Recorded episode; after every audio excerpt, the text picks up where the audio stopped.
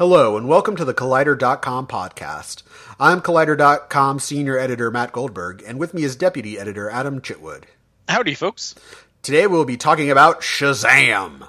Uh, the new DC movie came out this past weekend. Uh, it did very well with critics and audiences alike, so we're going to dig into that. And then we're going to talk a little bit about what exactly is the future of DC movies, because it's really all over the place. It's not like when you talk about like the future of Marvel movies, even though we technically don't know what those movies are, like it's not, it hasn't been formally announced. We're like, oh yeah, a Black Widow movie, and you know what that Black Widow movie is. Like you don't know the details, but you're like, I have a good idea, and you're okay, and everyone just moves on with their lives. Like the details are kind of unclear, but you understand the Marvel mold.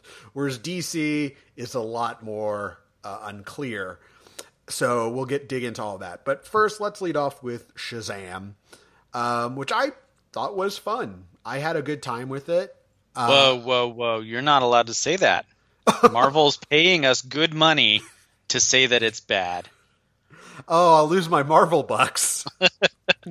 All Marvel bucks have pictures of Robert Downey Jr. on it, just smiling, giving two thumbs up. two, two thumbs up. Yeah. Uh, yeah, no, I uh, can't say nice things about DC movies. Uh, no, it's it's fun. It's a fun film for what it is, which is basically the premise of Big, but it's superheroes and it has a nice little message about family and i you know it's light. It's it's nice. It's it's not going to change anyone's world but it's a solid uh movie. Yeah i enjoyed it. Uh i had a good time with it. It's it's weird. It's a little it's a little weird like seeing that this is the same studio that made uh, Batman v Superman. Um, but well, that, not only that, but that there's a moment that specifically calls out Batman v Superman yeah. in Shazam. it does. Uh, I was pleasantly surprised by the uh, kind of emotional heart of it. I really liked that it was the story of a found family um, and what family really means.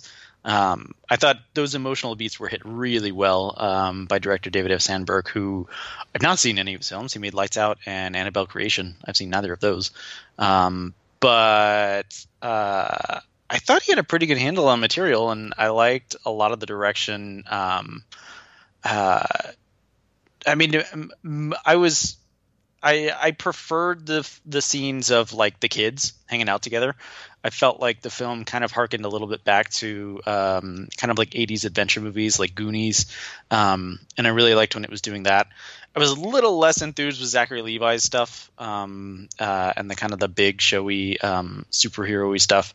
There were some good jokes in there, but I felt like uh, my main issue was that it was too long. I just felt the movie was it felt very long to me. Yeah, I would say the movie is too long. My big issue is I feel that the Doctor Sivana stuff is a little too dark. And I've heard yes. arguments back and forth. You know, it's like, hey, you know, kids' movies were dark when we were growing up. You know, you got to let kids have some darkness. But I think there's different kinds of darkness in kids' films. Like a film like The Witches is like it's dark and it's kind of like unsettling, but it's it's not grotesque. It's not violent.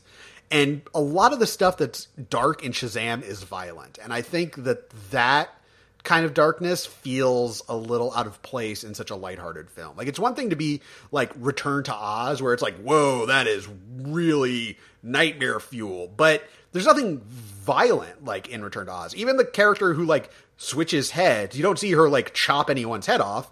There she just has a bunch of different heads and it's really unsettling, but it's not violent. Whereas in Shazam, the film opens with a horror like there's a horrible car accident and poor freaking John Glover gets, you know, get, you know, he gets crippled. And, uh, and then you have later in the film, there's the seven sins busting up a boardroom meeting and a really, like it, that scene felt like David F. Sandberg being like, Hey guys, I've done horror films. I'm like, I know, but this is, shouldn't be one of them. And like, I was, yeah, I felt it was a bit much. I was very struck by that as well. Um, mostly because my screening had a lot of young kids at it, and so I was kind of like, I was mentally thinking like, wow, like what did I see when I was a kid, and how upset was I? But I think the I think the issue with them is so like Goonies is kind of dark, and you know the scene where Junk is uh, being interrogated, and they're like going to kill him, uh, and then he's like in the freezer with a dead guy. Uh, but I think the tonally where Shazam goes a little bit off is that it's shot like a horror movie. So like David F. Sandberg is using his tools as a filmmaker to really scare you in those scenes. Exactly. So the shot composition, the uh, way that the camera moves, the music, uh, all evokes like those scary feelings. Whereas in Goonies, it's like Richard Donner knows well enough to like it's scary that a kid is in a freezer with a dead or a closet with a dead body. Uh, you don't need to do anything extra to that because this movie is for kids to watch. Um, so it's scary enough as a kid just watching that. Like that really creeped me out as a kid. Yeah, like, it, oh, it feels like the scenes with Sivana like are like he's using his horror tools to make the villain more threatening, but the villain like there's nothing on the page that honestly, that doesn't make Sivana more of an interesting character. If anything, it makes him less interesting. And it, he would have been more compelling if he felt somewhat conflicted about what he was doing and felt a little reluctant instead of just being like, yeah, I'm evil. I'm an evil guy. Here are the seven deadly sins. They're my buddies. Like it's, it makes, especially when you have an actor of Mark Strong's caliber. Yeah. You know, you, he can give you range. Like he's not like a one dimensional guy um, why aren't you taking advantage of that? And I feel like, well, Sivana, like, ooh, isn't he scary? I'm like, I guess, but he's scary because you're making this tonally horrific rather than the character behaving in a way that is genuinely unnerving. Yeah, I will say I kind of understand it in that it's a progression in the DC universe of films. Like if you just take the progression of uh, Man of Steel, Batman v Superman, uh, Wonder Woman, I'm already forgetting what movies exist. Aquaman, Suicide Squad, Aquaman, and Suicide Squad. Yeah, Suicide Squad, Aquaman. I can see how if Shazam went like full big and like very goofy and no scary stuff, it would feel a little more shocking, just in keeping with that universe thing. But I also think the film is very clearly meant to stand alone. Yeah, to, I mean, if, if you're gonna make the departure, make the departure. You don't like and leave like there's a reason you're leaving that darkness behind in the first place. It didn't work for you. Yeah. Audiences rejected it. You didn't like uh, Poop Face McDoomsday or whatever his name was and Batman v Superman. Gotta have Doomsday, the pivotal character of the '90s, who's in the movie for like 15 minutes. Yep, just unceremoniously. Um, but yeah, I think broadly Shazam works. I think it works really well. Yeah, because it has a very clear idea of what it wants to be. Yeah, and the, that familial core it reminded me of the so the, Fast and Furious movies, of which I am not a fan uh, generally. I really like Fast Five, but uh, the whole notion of like family and it's about family is so just stupid because it doesn't ever really commit to it. It's just a very simplistic, uh, like surface level notion of like, oh, friends are family. Um, whereas in Shazam, I feel like it it understands what it means to be part of a family unit, what it means to be lonely, what it means means to feel like you don't belong, and what it means to have a found family. Um, there's a very like it's it's taking the moments and the time to really dig into that and to understand that. And that's I thought uh, to me that's where the film really shined. Um, but you know, I enjoyed a lot of the superhero stuff. Uh, I thought the stuff. I think Jack Dylan Grazer is fantastic. He's clearly a, a breakout uh, performer. Um, but it just kept coming. Like I feel like you could easily trim twenty to thirty minutes off this movie if you cut down more of uh, the kind of silly slapsticky stuff with Zachary Levi and and just kind of like trying to be superhero and stuff. Yeah, but, no, it's a film that could. I mean, for a film that's as that's as light as this one, uh, for the most part, the film should should be shorter. It just it. I mean, that third act battle just it start. It's it's fun, but it drags on. It I, keeps going. It keeps going. Like going different places. It's kind of like David F. Sandberg was like, "Oh, I have a budget. Okay, well, I guess we'll go here and do a set piece here, and then we'll do a set piece here, and then we'll do more set piece stuff here, and then ooh, an extra surprise set piece." I was just like, it, I mean, and like the surprise stuff is really fun. I really enjoyed that aspect. I'm not going to spoil it because um, maybe people people haven't seen it yet, but um, I don't know. I just felt like it, it kept going on.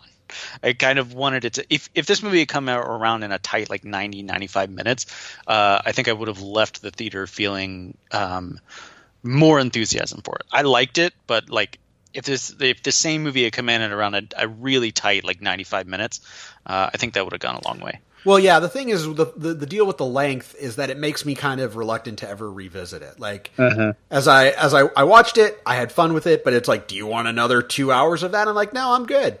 Yeah, I get it. I get it. Yeah, I'm good. but uh, at least it's one where I felt like what I had heard before, like I felt that the buzz was in tune with what the movie was. Yes. Um, like whereas with Aquaman, it's like it's so crazy. And I'm like, no, it isn't. it's not a cra- oh the the octopus plays the drums. Yeah, that happens in the Little Mermaid too. he's riding a he's riding a shark. Okay, it's a standard hero's hero's journey story. Let's not get let's not lose our minds. Yeah, she, Aquaman to me was kind of all over the place, as people who listen to that podcast uh, know, and got very angry with me. At, uh, but I'm off the Marvel payroll now, so uh, uh I'm allowed to say I like Shazam. But um, I don't know. I just think I think Shazam works more holistically. As I said, I think that emotional core it really nails that part. That part. Yeah. Whereas in Aquaman, I just felt like it was go. It was trying to do a billion different things. Yeah, Aquaman doesn't have the quite honestly like for as as crazy as it is, it doesn't have the confidence to know what it wants to be. Yeah. It's yeah. just kind of scattershot. Whereas Shazam is very focused, and I and I appreciated that about it yeah, it's very clear that David Sandberg has a strong point of view, and that's I think more and more is becoming um, one of the most important things to me in a filmmaker. Um, as most movies that get made are blockbusters and franchise pieces and reboots and remakes. If the director doesn't have a strong point of view or a strong take on the material, it can feel just kind of flat and uh, you know authorless. So. Uh, it's all the better when someone comes in and says, "This is exactly how I want to make this movie, and this is why." Right you know, and credit to to Warner Brothers for switching for shifting gears and for being like, you know, let's let's just try something really lighthearted. You know, let's it's very simple and direct and he's not, you know, not everyone knows the the character of Shazam, but we can that's not going to be a hurdle for us. We're not going to just say only brand name characters if we don't have the story for it yet it's kind of crazy that they just offered this to Sandberg after he made Annabelle Creation. Like I don't necessarily know what they. I mean, I haven't seen those movies. Uh, I've seen Lights Out, um, which is honestly a really good film up until the end, and I hate the ending, but I won't spoil what it is. But it's a really good movie if you look at it as like it's a if you look at it at, at Lights Out as a movie about depression, it's actually a really clever horror film, um, and a solid PG thirteen horror film. Hmm. So interesting. I'll say that about it.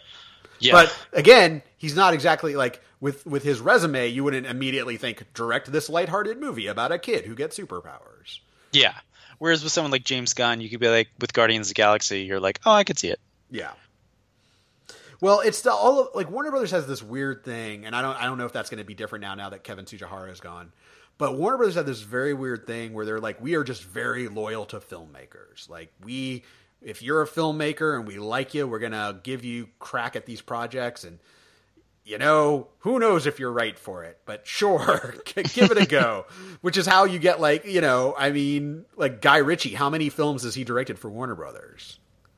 They are a very filmmaker driven studio, as they like to tout. Uh, they've been the home of Clint Eastwood for decades now. Uh, but that loyalty can sometimes just go a little far. Well, I mean, that loyalty was on, like, Zack Snyder was always a Warner Brothers guy. Yeah. Like 300, um, Watchmen, like it was all Warner Brothers. Uh, and they entrusted him with their DC movies, and look where that got him. yeah. That's uh, probably the most famous case of it not working out. Right. Um, but yeah, they they are really just like sticking with them. Yeah, I don't know if Guy Ritchie's new film is uh, Warner Brothers movie or not. The one that's supposed to be like smaller scale. Oh, uh, the, and then the, the Gentlemen. Yeah, yeah. It yeah, is yeah. not. It's not a Warner Brothers movie. Okay, and then obviously Aladdin is Disney, so maybe King Arthur was finally the, the final nail in the coffin. Even though you and I both like, it. even though we both know that King Arthur is, is good, actually, it kind of kicks ass, and you should watch it. Yeah, give King Arthur a shot. Um, but yeah, I, I just really loved the kind of effervescent joy throughout this movie. Um, again, I really love the kid stuff. Like usually, in a lot of these movies, the kids are uh, kind of superfluous or just kind of stand-ins. But I felt that this movie did a really great job of uh, differentiating each one of the Foster family and showing why they were important to the story and why they were important to Billy. Um, so I really enjoyed that aspect of the film. Yeah, I felt that they were the heart of the movie, and it, Yeah. didn't, and it didn't lose sight of them. No. And So- then obviously that friendship with Freddie. Right. Yeah, it's a film that the the pieces work. You know, it, it could stand to be a little shorter, but it is a film that I I I genuinely enjoyed, and I would say ups DC's batting average. Yeah, because uh, most of their films I do not enjoy. Yeah, or they are, um, or they are deeply flawed. they are. They're fine. Um, they uh, they have some issues, but uh, yeah, this is this was definitely one of the better ones, uh, especially in in recent memory. So, do you want to talk a little bit about what's coming up for DC? do you have any idea what's coming up for DC? I know what's coming up with DC for. I know their next two movies, their next three yeah. movies. I know their next three movies. That's all yes. I know. So let's let's start with Joker. Which well, we, before before oh. we get to that, let's briefly talk about how we got here. How did how did we get here? Uh, well, and, and Shazam is one of the one of the last of those kind of original movies. So obviously, Zack Snyder made Man of Steel, um, and then after that was entrusted as kind of the Kevin Feige of the DC universe. That kicked off with Batman v Superman, which it, I guess Zack Snyder just takes a long time to do post on his movies because it was in post for a long time, and then by the time it came out, they were weeks away from shooting Justice League, which, uh, as Zack Snyder recently revealed, had already been greenlit with a very different script. And then when Batman v Superman came out, and the reviews were really bad, and audiences were like, "Whoa, this is too dark. This is too much. Don't like this." Um, the majority of audiences. Uh, um, and then then they had to essentially rework Justice League on the fly just before they started shooting. Obviously, Zack Snyder then left Justice League in post production. Joss Whedon came in, rewrote the script, reshoots. Long story short, Zack Snyder was overseeing this whole DC universe. He had his hand in Wonder Woman and Aquaman. And Aquaman consulted on Suicide Squad, but uh, then he was out. And then Warner Brothers was like, "Well, we don't have anyone who's steering this ship right now." Um, but I believe Shazam was one of those earlier movies that was discussed or that was in development. No, I think what the was deal it was it was it was Black Adam. They were putting their chips on that's Black it. Adam, starring that's... Dwayne Johnson, and everyone's like, "That's kind of weird because Black Adam is is Shazam's nemesis. So why are you why are you leading with a nemesis rather than the hero?" And when you think of Zack Snyder, like, oh, that makes sense. Yeah, of course he would lead with the nemesis rather than the hero. But also, like, Dwayne Johnson is a is a is a movie star and he wants to do this character. Let's lead with Black Adam. And then I think they when when Snyder left, they kind of realized like first off, Dwayne Johnson is super busy, so it's hard to nail down his schedule. But mm-hmm. secondly, mm. there's a pitch now for Shazam that we like that will not cost us a fortune. That we can do. like Shazam is like a mid budget is mid budget for a superhero film.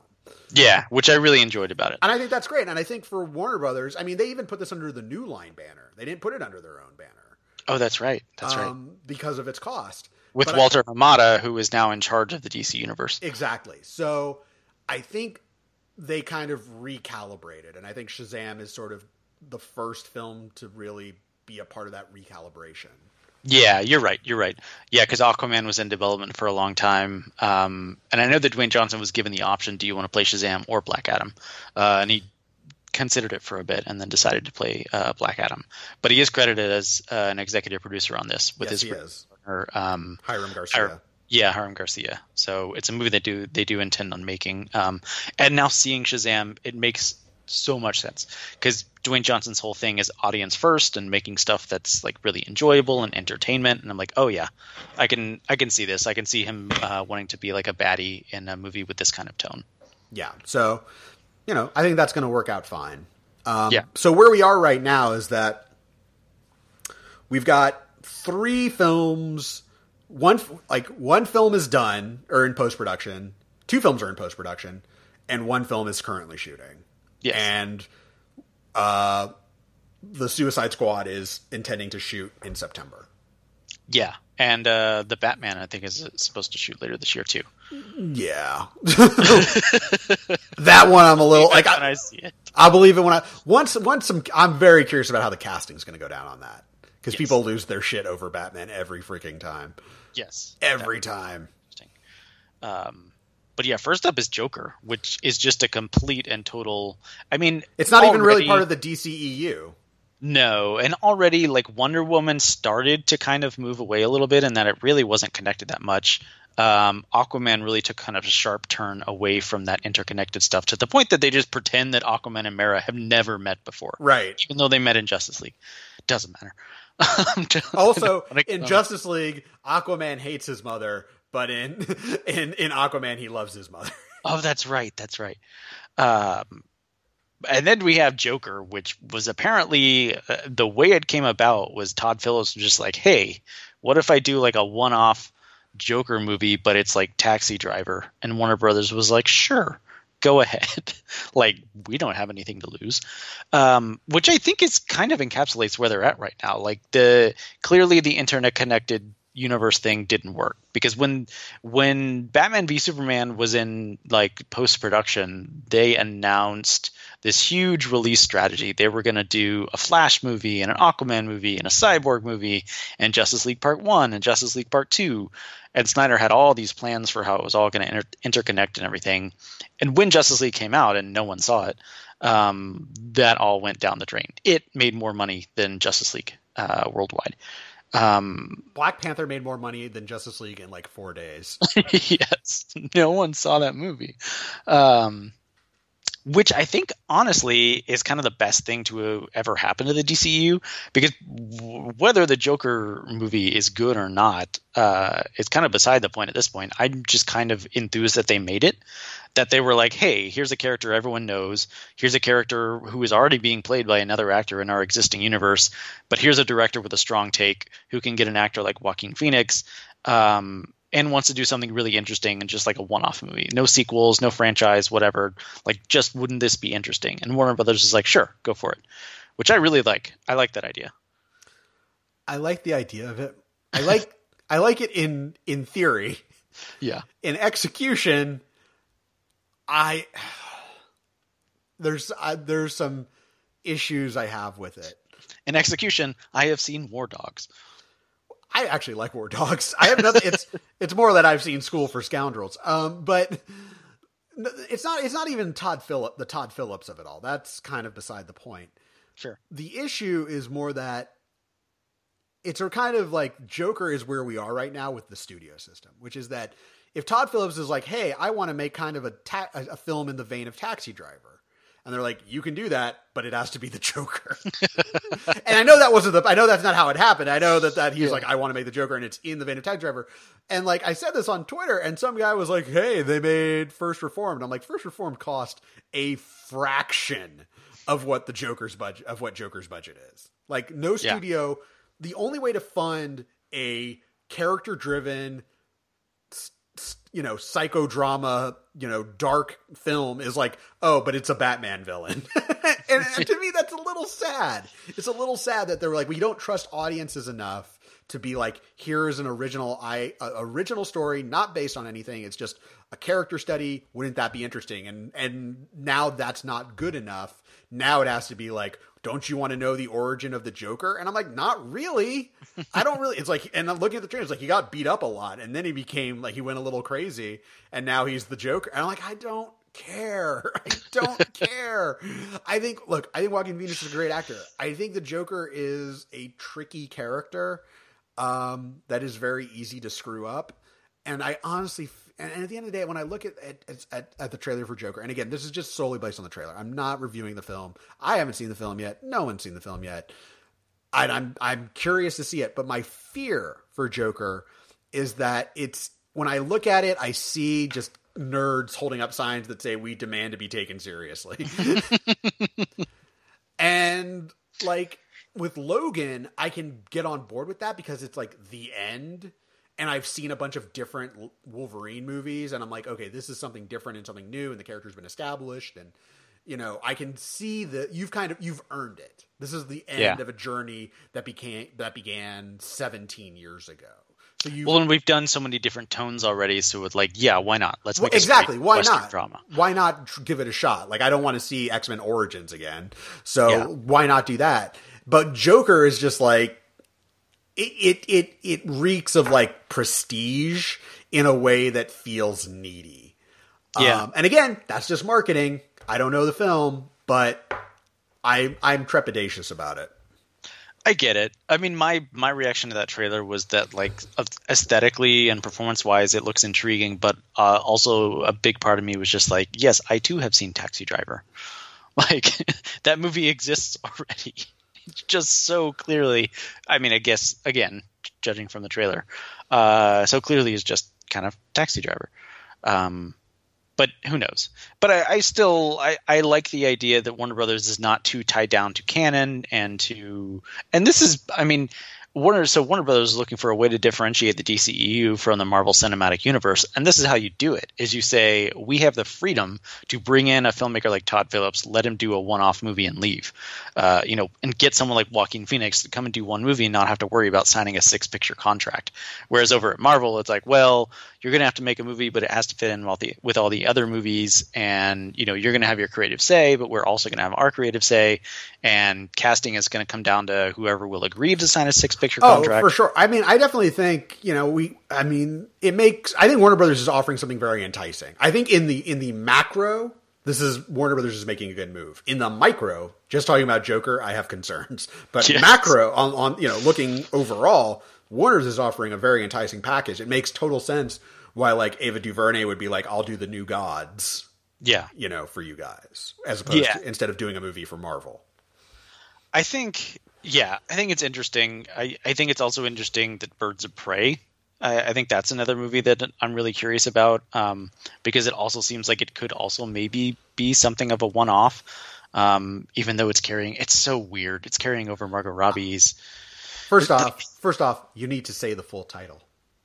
no, I refuse. Say the full title. I refuse. I will never say the full title on this podcast. That I can promise. Okay. Um, but it it is just a weird thing that they're like, oh yeah, like Henry Cavill may be out as Superman and Ben Affleck's not playing Batman anymore, but you know Margot Robbie is still Harley Quinn, but then here's Joaquin Phoenix as Joker. so well, the thing about like with with Margot Robbie is that Margot Robbie is wisely a stakeholder in yeah. the, she's a producer. She mm. has a vest like she's she's like this is my character. This is something I I I have a vested interest in protecting. And so she's going to write it out. Um so Well and and very much like Scarlett Johansson did with the Black Widow movie, uh, Margot Robbie was like, "I'm producing this. I'm choosing the director. This is who I want." Right. Um, and that's the same thing that Scarlett Johansson reportedly did with the Black Widow movie, that technically doesn't exist because uh, Marvel won't confirm anything yet. Um, but uh, that's also what Natalie Portman tried to do with Thor 2, as we uh, talked about in our uh, Marvel retrospective series.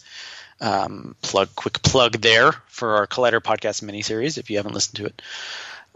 Um, but yeah, I'm. I'm and if you're confused, curious. you're listening to this podcast before that episode goes up. if you're listening to them in order, that episode hasn't been posted yet, but we did talk about that. Spoiler alert. Um, but uh, yeah, I, I, like the idea that uh, Margot Robbie was like, let's get this indie filmmaker Cathy Yan to direct this female centric DC movie, which you know I have no idea what that looks like, but it's got to be better than Suicide Suicide Squad, right?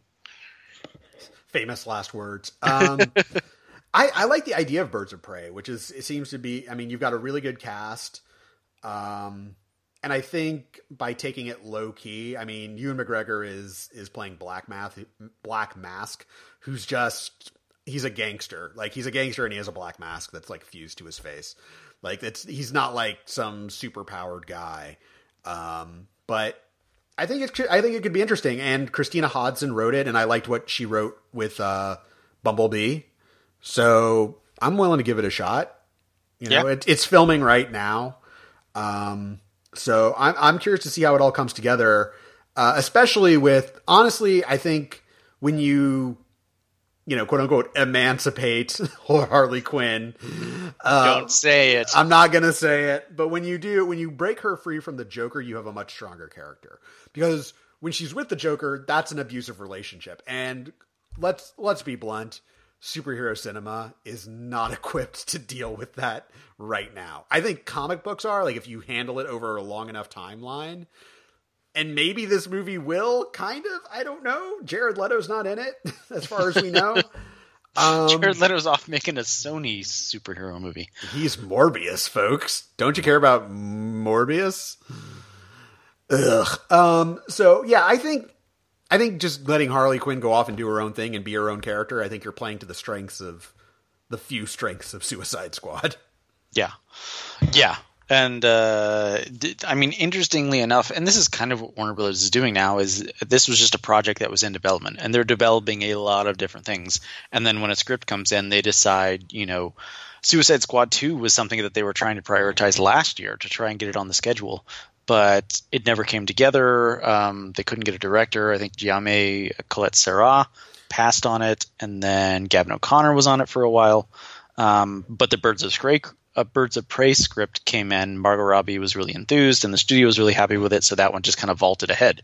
So instead of sticking to this plan, this timeline that they announced, um, they decided, you know what, this movie's ready first. Let's just do this. Let's prioritize this. Yeah, just prioritize good movies. Don't don't worry about like where does it fall on the timeline. Like that's a really that's a question that consumes like nerds like yeah. who are really anal retentive, but honestly it's it's really not that big of a concern. Yeah. Whenever it's ready, it's ready. Yeah. Uh, and then also in post production, you have Wonder Woman 1984, which I'm genuinely excited for. Yes, same here. Uh, just because, I mean, it's Patty Jenkins, uh, who I think now has even more freedom to make the movie she wants to make after the success of the first Wonder Woman.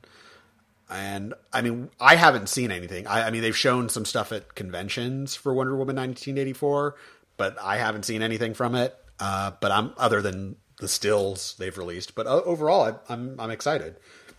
Yeah, I'm curious to see the tone of it because Wonder Woman was very. I mean, it was a bit of a departure. It was very standalone, but it was still had this very um, uh, kind of mythological tone to it, uh, kind of prestigey tone to the film that the Zack Snyderverse had. And I'm curious if, uh, since this movie set in the '80s, if they're going to have a little more fun with it or lighten it up, um, or it's still going to be more of a quote unquote serious movie uh, in the wake of kind of the silliness of Aquaman and Shazam. Right. Yeah. I I'd be surprised if it was sillier. Like I think it'll still have humor. Yeah. But I don't think that. And there's great humor in that first one. Exactly. Like I don't think the film will be humorless, but I also don't think like Wonder Woman's going to be like cutting jokes every two seconds. You know, like I think they've established who this character is, and I think they're going to, you know, I don't think it's going to be like all DC movies are now comedies. Yeah. yes. which uh, I know was a concern for some people when the first trailer for Shazam came up. Like, what are you doing? How dare you? How dare this you? This is supposed to be serious. Zack Snyder promised us very serious business. Yeah. Like uh, Jesse Eisenberg playing basketball and eating candy and, and, feed, and feeding and feeding and peeing in jars and feeding people Jolly Ranchers. That is the serious cinema that I have paid to see. it's been a long time since I've re- uh, revisited that movie. Maybe I need to do it soon. Sure. um, and so then now you have also the Suicide Squad, which now James Gunn is at the helm. Uh, they're looking to film that in September, starting in September. And it looks like they're just gathering most of the cast members back. They've got Robbie back. They got Jai Courtney back. They got um, uh, Viola Davis back. They were going to cast Idris Elba in the Deadshot role because Will Smith had a scheduling conflict, but then they decided, let's, you know what? Let's leave the door open for Will Smith to come back as Deadshot down the line. We'll just have Idris Elba play a different character, which is fine. Um, but we don't. Do like, we know who Idris Elba is playing? We do not. We do not know who he's playing yet. Okay, but interesting. Um, yeah, I, I think it's. I think it could be interesting. It's so weird. I mean, I, I'm I'm a fan of uh, James Gunn's work. I think Guardians of the Galaxy is amazing. I really like Guardians of the Galaxy Volume Two, but it just struck me. And listen, I'm looking forward to his Suicide Squad, but it just struck me as kind of like, isn't that the same thing? Like, aren't you just doing the same thing but at DC? Yeah, it could be. It might just be like here's another band of outsiders, but without the cosmic stuff. Yeah, like I don't know it just it's very weird. It's not like he went to like if he had gone to DC and made Shazam or something, that's one thing. But it's another like, you know, it's a team of misfits going out and doing dirty work. Though maybe I mean, and my get this is my guess, and I have absolutely no insider information on this. Um, but I'm curious if what lured James Gunn to the Suicide Squad is if he could do it rated R. Might maybe, maybe that that was that was part of the appeal, but we'll see. Yeah, I mean, that would certainly make it stand apart. Uh, and if Warner Brothers is trying things, you know, who knows? But I think that would be curious. Yeah. Um, and then so down the line, supposed to, you know, arguably we'll start filming this year. Is Matt Reeves the Batman? The Batman So Ben Affleck is no longer comes out in June 2021, folks. Yes. So as you know, it hasn't. It, ben Affleck is no longer Batman. Matt Reeves is casting a newer Batman. It's rumored that he wants someone younger to play the role. Honestly, this is one of those films where like I'm gonna need something for like it's great that it has a release date. That, but you know, so did you know? Can I tell you how many release dates The Flash has had? Like that doesn't really mean a We'll lot. We, that doesn't really mean a lot. Let's, you know, let let's see some hard casting. Like cast up your movie, and then we'll we'll I'll, I'll believe it. Um, and maybe that'll happen. You know, I mean, honestly, you know, if if Warner Brothers, Warner Brothers, a lot of people have bailed on Comic Con, but Warner Brothers always does it up in a big way. Um, that would be a big thing for them to announce, you know, their Batman at Comic Con. Yeah, that'd be huge if they could keep it under wraps. If they could then. keep it under wraps until then. I mean, what I would do is like I would hand like the trades like f- these are five names who are swirling around, and then like but anna- make the announcement at Comic Con. yeah, So we'll it's see. it's interesting that Reeves has been attached to this for so long and was supposedly writing a script for Ben Affleck to star, but who knows if that was even happening. Right. Like it's possible Affleck has been out for a long time and they were just waiting until the right time to announce it because you know stock and stuff like that. Right. But uh, it'll be interesting. I mean, Affleck was supposed to direct it himself. I mean, Reeves has said he wants to hone in on the the detective aspect of the character, but I feel like every director doing Batman has like teased that. Like, I feel like Snyder said that for Batman v Superman. I could be wrong. They all they all say it because it sounds good. Like he's going to get back to you know going to the bat computer and dusting for fingerprints and like no one it. and detect it. Like and like that'd be neat. But like the only one that's ever done that is Batman the animated series and the Batman Arkham games. Outside of that, you're real and the comics obviously. But like the movies don't really like the movies are like, hey, do you want to see Batman being a beat cop? like there's a little bit of detective stuff in the Dark Knight, but for the most part, they just kind of or they don't bother with it. It's it's it feels like stuff that's well intentioned, and then when they're cutting, like when they're like fine tuning the script, they're like, yeah, there's no time for for Batman to recreate the crime scene. I want to see. I just want to see a filmmaker really commit to the film noir of it all. I want the movie to open with Batman driving the Batmobile through the rain as voiceover is going on and talking about how he's feeling, talking about needing a stiff drink. Or it opens with Batman in full bat costume laying face down in a pool. Honestly, what you're just the film, the closest, uh, are, on, weirdly enough, the film that you're closest to describing is Lego Batman. Black, all important movies open in black. It's kind of true. Um, yeah, but just like I would love it if Matt Reeves just went full film noir with it. Uh, hell, just shoot it in black and white. I don't care. yeah, Screw the no. the big flash splashy set pieces or whatever. right. Just do a straight up film noir. We haven't seen that. No, I mean, it'd be nice, but they're not like Batman. They're going to treat with. They're gonna. There'll be some concessions, but they're not gonna. No one's gonna go wild with Batman. It's too much of a crown jewel. To, Yeah. To mess with. Yeah, I can't believe they let them put the put him in uh, Suicide Squad. Yeah, that was fun. uh, all right, so there's a bunch of upcoming of DC movies on the slate. I don't know which ones you want to talk about and which like. I I, don't know if we really need to dig into what's up with Justice League Dark. No, because I who knows if that ever, that's ever happening.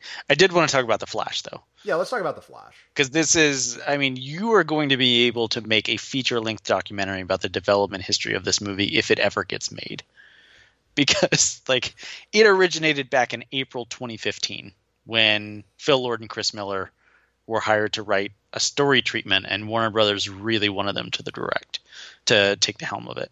Um, and i don't know if they ever finished that treatment. They shortly after uh, left to go make solo.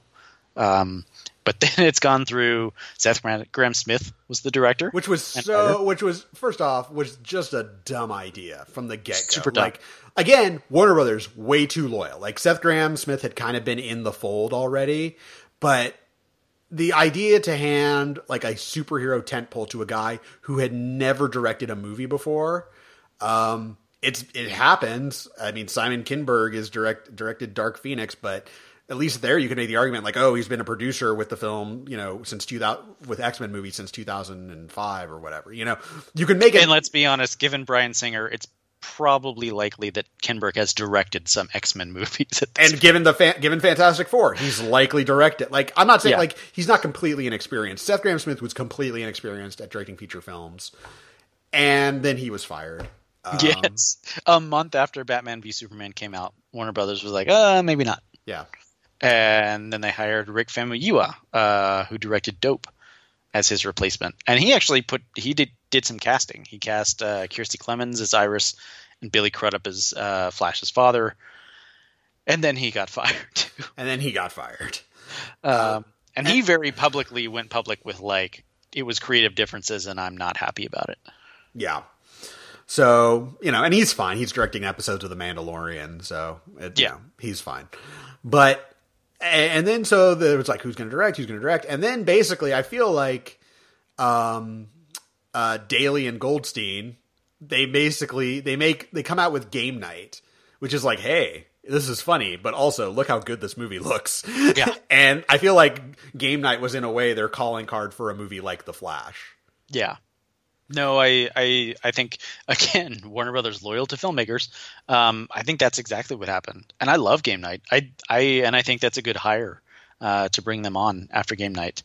Um, but the um, film is still kind of a mess. yes. Like, so here's a, so here's a funny little uh, little thing is that when Rick Famuyiwa left, it was in August 2016, and the movie was supposed to start shooting in early 2017. And since he left, the filming date got pushed back which uh, meant Miller needed to go shoot Fantastic Beasts 2. So then the movie essentially had to wait an entire other year. And so then they were like, all right, finally getting ready to go. And then now, um, Ezra Miller has to shoot Fantastic Beasts 3 this winter. So they can't start filming until next year on The Flash, unless by some miracle, um, whatever the hell is happening right now, Unless they uh, can squeeze out fixed. a flash film by May.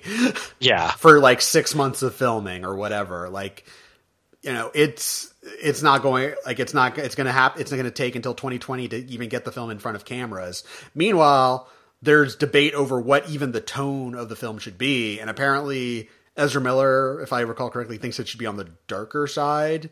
Yes. And to prove it to Warner Brothers, he is going to write a script with the help of acclaimed comics writer Grant Morrison. Yes. It is yeah. the weirdest fucking thing. Where apparently Miller has been butting heads with Goldstein and Daley um, in a professional way, reportedly. Yeah, by, and by the way, look, I'm an Ezra Miller fan. I think the guy is as genuine as it gets. He he really does care about the work that he does. Yeah. Um, and I don't think it's ego. I think he he's very passionate about this. And also, let's be honest, Flash is one of the few bright spots of Justice League. Yes. No, absolutely. Um, and so, uh, you know, he's reportedly been clashing kind of with the tone of the script. Daley and Goldstein wanted to be lighter, more fun. Uh, and I guess in order to prove his point, Warner, Warner Brothers has allowed him and actually hired him. They're paying him and Grant Morrison to write a new draft of the script to show what that take would look like. Um, but that report out of Hollywood Reporter says that his future of the role could be on the line, meaning that if he writes this darker take and Warner Brothers is still like, nah, not good, um, they may just recast the role. Hmm. Which, which the the poster for Justice League is turning into Avengers: Infinity War at this point. Right. Everyone's I would, and I would dusting be, away. And I, I'd be a little bummed by that because, uh, again, I liked his take on the Flash. It's also kind of cool to have an openly gay actor playing a major superhero. Yeah, that's or just openly a, queer. I think he identifies as queer. He identifies as queer. That's still a big deal. Yes, that's still a that's still a big deal. so, yes. um, I would I would be a little bummed if if you know he lost the role, but we'll see how it goes. Yeah, agreed. So maybe the Flash movie will happen. It's it's odd that you know Warner Brothers doesn't seem too concerned with getting it off the ground like ASAP, um, but uh, I mean, I guess there's that TV show, but yeah, maybe Yeah. it'll happen. Who knows? Who knows? And then there's just like there's a bunch of other stuff like The Trench, which is like an Aquaman spinoff, but with horror. And I'm just like, okay, yeah. sure. A There's Aqu- Joker Harley Quinn movie. yeah, Aquaman 2 is going to happen. I mean, Yeah. that film was a huge hit, a much bigger hit than I ever expected it to be. Um, and then there's stuff like Green Lantern Corps, which has been in development forever. Um, New Gods at least has Ava DuVernay directing, which I think is really exciting. Yeah, Um, but again, who knows? I, I mean, right now all of her time is is doing Central Park Five. Um, yeah, she's in post on that. she's in post on that, so we'll see. What, you know, where does you know? And then Steven Spielberg is possibly going to direct Black Hawk. Like it's it's so fucking weird. It's so it's so it's. I mean, it, it's in a weird way, it's good. Like again, as you pointed out, like there's a lot of freedom there for these directors. But on the other hand, it's not like this is phase four. You know, like this is what it is. Oh, okay. There's no the, there's no plan. And again, plans are, I think, kind of overrated. I think fans kind of use them as a security blanket. Be like, well, if there's a plan, things will turn out well. And I'm like, that hasn't proven true. and also, sometimes there is no plan, and things turn also turn out well. Like, you know. Can, I- can I tell you about the nightmarish production that was Mad Max Fury Road? yes, the co-stars hate each other. The co-stars hate each other. The set flooded, and they had to move to an entirely new continent. Like, you know, th- this notion that people like, oh, as long as everything runs smoothly, you'll have a great film. Like, it just history doesn't bear that out. No. And I think the, the the number of projects we know that are in development at DC is just kind of a window into how Hollywood actually works. Like I think the Nightwing movie is a good example. I mean, it was announced back in 2017 that Chris McKay, who directed Lego Batman, uh, was signing on to direct a Nightwing movie.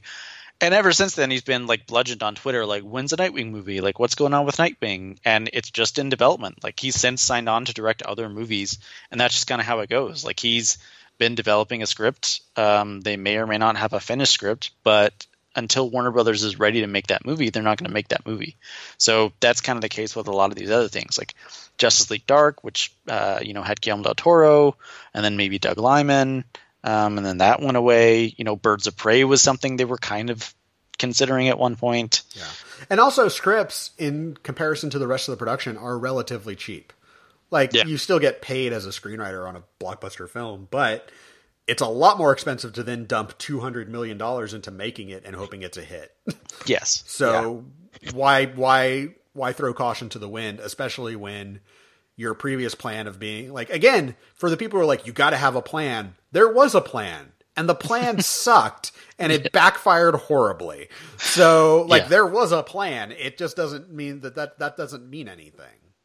That plan died with Batman v Superman. That is the last we saw of like a kind of an unedited version of And that. even plan. that was kind of edited. There's the ultimate edition yeah, yeah. where like I Zack Snyder's like, wouldn't it be fun to shoot Jimmy Olsen in the head? Here's a fun little Easter egg, kids. That reporter who gets savagely murdered by terrorists, that's Jimmy Olsen. You're Superman's pal. yeah, remember? Oh man. Man, I just I always want Zack Snyder. I'm so excited for every Zack Snyder interview for the foreseeable future. Like his recent one where it's like Batman and does tax evasion. Like what the fuck are you talking about? If you don't believe your superheroes aren't embezzling money somewhere, you're living in a fucking dream. You're living in a fucking dream. which I kind of admire. I, I really mean- admire his boldness and and just honesty and candor. I mean, go for it. Like, I guess. I mean, I admire it in the same way that like yeah, this 14 year old is going to tell you that the founding fathers owned slaves. Like, yeah, we know. man. Man, you're not ready for, you're not ready for these fucking truth bombs. Oh god. I will say in in the whole of all this DC stuff, while I I'm ultimately pretty optimistic about uh you know what's going on over there, um I do think they completely bungled Superman and they had a really good Superman in Henry Cavill. And I don't know if he's still in the role or not or what's going on there. But I think the biggest mistake they made, honestly, was not following Man of Steel with a Superman sequel. Yeah, and again, they check it out. And again, Kevin Tsujihara, who was fired not for being bad at his job, which he most clearly was. Yes. but because he fucking fucked around with an actress in text messages that then leaked to the press. Uh, Yeah. What a fucking scumbag. And also shitty at his job. Yeah, he was a yeah he was the one who was. Uh, I mean, Like, he- they made that. I mean, they chickened out. Like he, he like basically Man of Steel performed well, but not as well as they hoped. So they're like, "Fuck, we got to throw Batman in here now." Yeah, and even then, Batman v Superman only made like eight hundred something million, which I know is a lot of money. But Batman and Superman are the two most iconic superheroes in history. Like the fact that they were on screen together for the first time in a live action movie should have been like a two billion dollar movie. It should have been at least a billion. Yeah. Captain Marvel made over a billion worldwide. Yes. yes. Captain Marvel, not the most, po- not as popular as Batman or Superman, but But still made more money. still made more money. So, anyway, uh, yeah, I just I don't really have. I mean, the DC universe is very weird. I'm very excited to talk Joker with you when that comes out. That'll be fun. I need to rewatch Taxi Driver and King of Comedy. We'll have to bring uh, Vinny Mancuso on so we can compare it to the Joker on Gotham. yes, yes, we'll definitely do that. or Collider's resident Gotham expert, Vinny Mancuso. Actually, I honestly, we should just do a podcast where it's like we invite Vinny on, and they were like, Vinny, just you've seen every episode of Gotham. Explain Gotham, and then Yeah. he could probably go on for like an hour or two. Like, okay, so then this thing happens. Explain Balloon Man. Explain Balloon Man. well, he kills his victims by tying balloons to their hands, It's a real thing. We're not making that up. and they float thing. into the sky until they die. Gotham. Oh, oh man, best show that none of us are watching except for Yeah. Vinny. I made it like five episodes, and I was like, okay, I'm out. So, uh, anything else to say about DC movies, or you want to move on to recently watched? I think we've said a lot, and we'll have more to say when Joker comes around in October. Yeah. All right. So, what have you seen lately that you want to talk about? Uh, so I haven't seen a ton, but I have been watching the second season of season of Barry, uh, which has not missed a step, and which is just as delightful and hilarious and dramatic and emotional as season one. Um, I think Bill Hader's terrific in it. Uh, some have said the show's kind of more of a drama now, but I, I think it's just uh, it's it's the tone that the show settled into in season one, which is kind of a mix between a drama and a comedy. It's not not really something you can nail down. Like it's bitingly funny at times, but it's dealing with really dark themes like am I a bad person or am I actually evil? And what does it mean to be good? What does it mean to do evil? Um, but then there are also really great jokes in it. So uh, I'm a big fan of the filmmaking on the show. Hiro Murai directed the first two episodes this season. Hader's directing two others. Um, if you read Collider regularly, you know I've got an exclusive interview series with Hader. Um, I basically I'm talking to him about every single episode this season, and every Sunday night after the episode airs, you'll get to read my interview with Hader about that episode, where we go into kind of spoilers of uh, kind of story points. But um, but I also like to talk about kind of the filmmaking, and so this past week uh, we talked about Hiro Murai and what it's like working with him as a director. Um, but on the whole, I, I mean, I've seen the first four episodes of season two, and they're all really great. And episode four ends on a really terrific cliffhanger. Um, so I, I'm really enjoying it. I was a little worried that it might hit kind of a sophomore slump because it's a premise that's that's really tough to tightrope walk, but uh, it hasn't missed a step. Yeah, I've only seen the the series, the season premiere. I'm an episode behind, but Yeah. to me, that the, the show hasn't missed a beat, and it really is. It really is a fascinating show about like, you know, the cost of pursuing your your dream. You know, Yeah. when, when if if if if if it's all about like my dream is the most important thing, how far would you go for it? And it paints that in the darkest terms possible. yes, yes, very much so. Yeah. Um. So yeah. Uh. For me, the film I want to put on people's radar. It hasn't come out yet. It opens April nineteenth. It's called Fast Color. Uh, now, this film played at South by Southwest last year, and that's how I first heard about it because people were raving about it. Because they're like, if if you ever wanted to make a Storm movie of the X Men, like really serious, like that's it would look like Fast Color. Um, and I think that's that's kind of an accurate d- description. Um, the the plot is is it takes place in a very vividly painted, not too distant future where water is rare. it hasn't rained in eight years. Um, but that's the backdrop against this sort of generational saga where these three women, uh, played by Gugu Mbatha Raw, Lorraine Toussaint, and uh, Saniyya Sidney, uh, have this special ability basically to break down matter and reconstruct it. And so it has superpowers in it, but it's really about how people are broken and the way we break our relationships with those closest to us and if those can be mended. And it's just, it's really powerful. The score is fantastic. It's, uh, the director, uh, Julia Hart did an amazing job with it. Uh, I was just really taken with the movie. And when I was watching it, I'm like, you know, it's funny. You have all these fanboys are like, I want a serious superhero movie. And I'm like, Fast Color is a serious superpower. You know, they're not superheroes like that you know, but they have superpowers and it's a serious film. But they're like, yeah, but is it based on a comic book? And it's like, well, no, but not interested. like, I feel like there's so many people that would actually really like Fast Color if they just gave it a chance. But because it's, you know, it doesn't have like big name stars, it's not based off IP, people are going to just kind of not give it a chance and i think that's real that really bums me out like i get why warner brothers is making the making joker and the way that they're making it that's sort of to me a reflection not just on studios but on the audience because if there's an audience that says i want this thing and someone says okay here it is but the packaging on the box is a little different than you might be used to and the audience rejects it i think that's a little on the audience i think audiences i get it that movies are expensive but I think at the same time, you have to take chances on things. You have to kind of vote with your dollar. Otherwise, studios are going to be like, people only want to see things based on familiar material. And that's how you get endless reboots and adaptations and so on and so forth. Like they're, they're not making this decision out of nowhere. They make it because of what you as a viewer decide to do. So I would say support films like Fast Color. Give it a shot. And uh, nice. And if and if you don't like it, yell at me on Twitter. I'll listen. when does uh when does that come out? And it comes it out April nineteenth from Lionsgate.